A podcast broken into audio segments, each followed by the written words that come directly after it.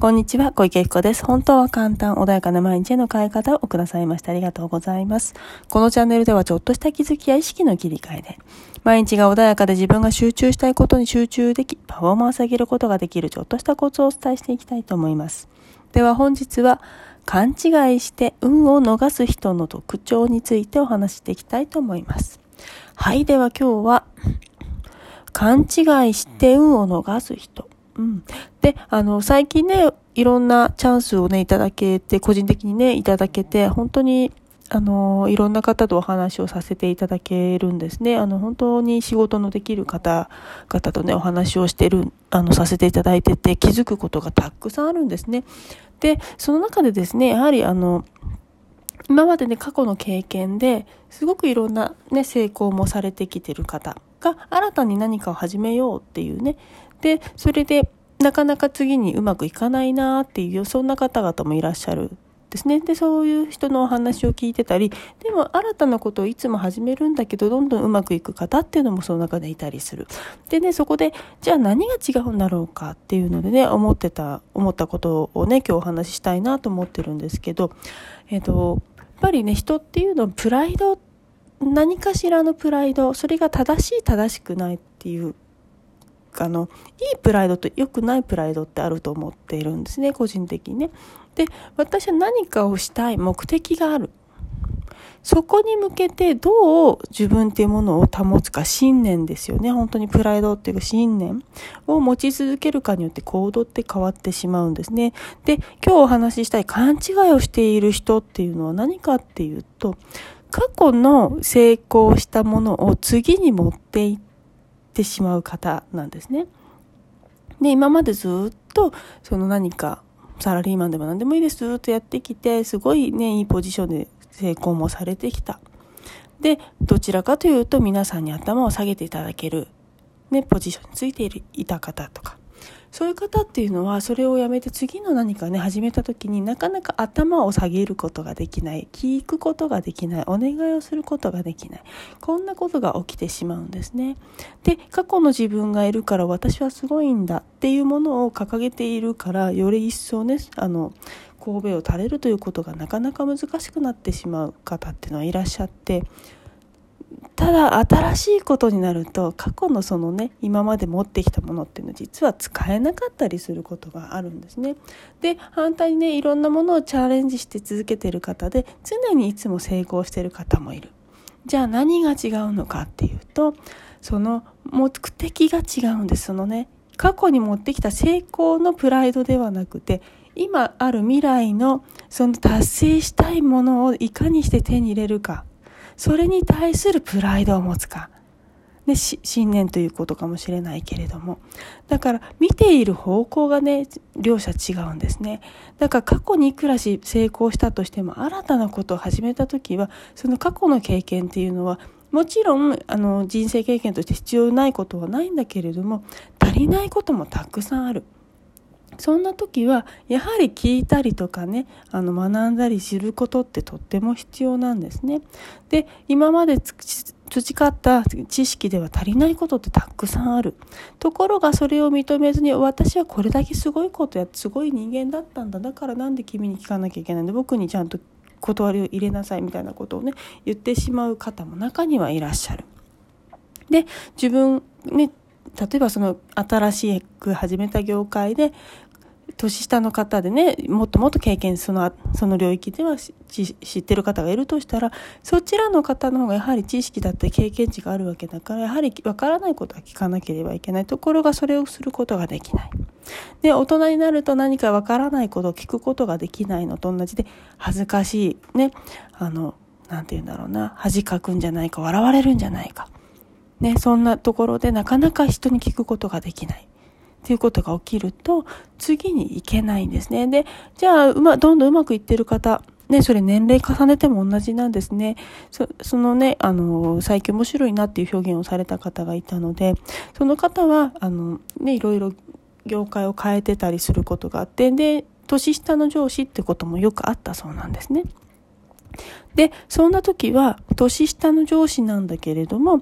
あの、やはりそこで、私は年上なんだというふうにしてしててはそこではあの上にはいけない。自分は上に行きたいんだと。だから、どれだけ自分のプライドを壊せるかってすごく大切だと思うんですね。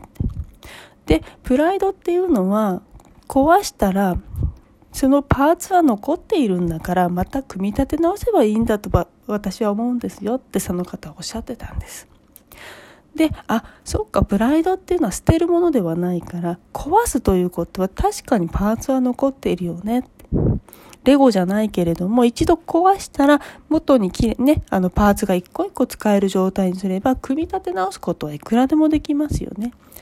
で、もしかしたら新たに経験として新たなパーツが加わってね、前よりも素敵なものになるかもしれないけれども、そんな風にして一度壊すことができる方っていうのは、やはり、あの、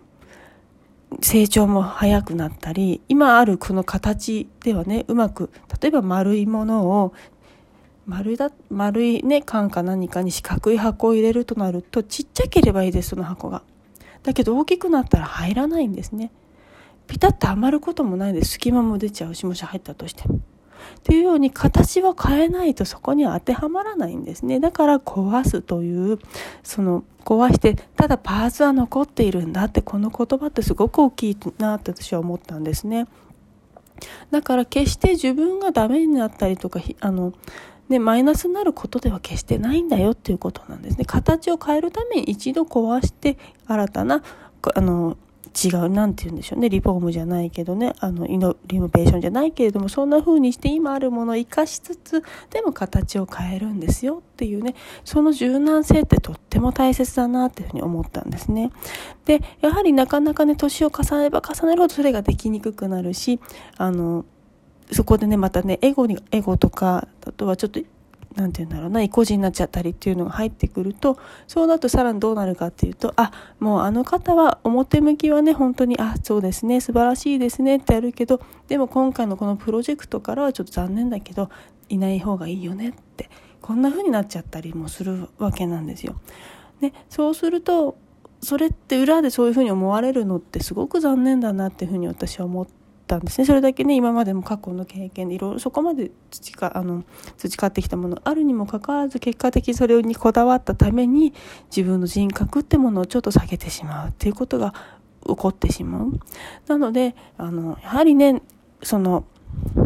うんっていうかそこでねせっかくね新たに始めてそこでまたいろんなものができるのにそこのチャンスというねそのステージからまあ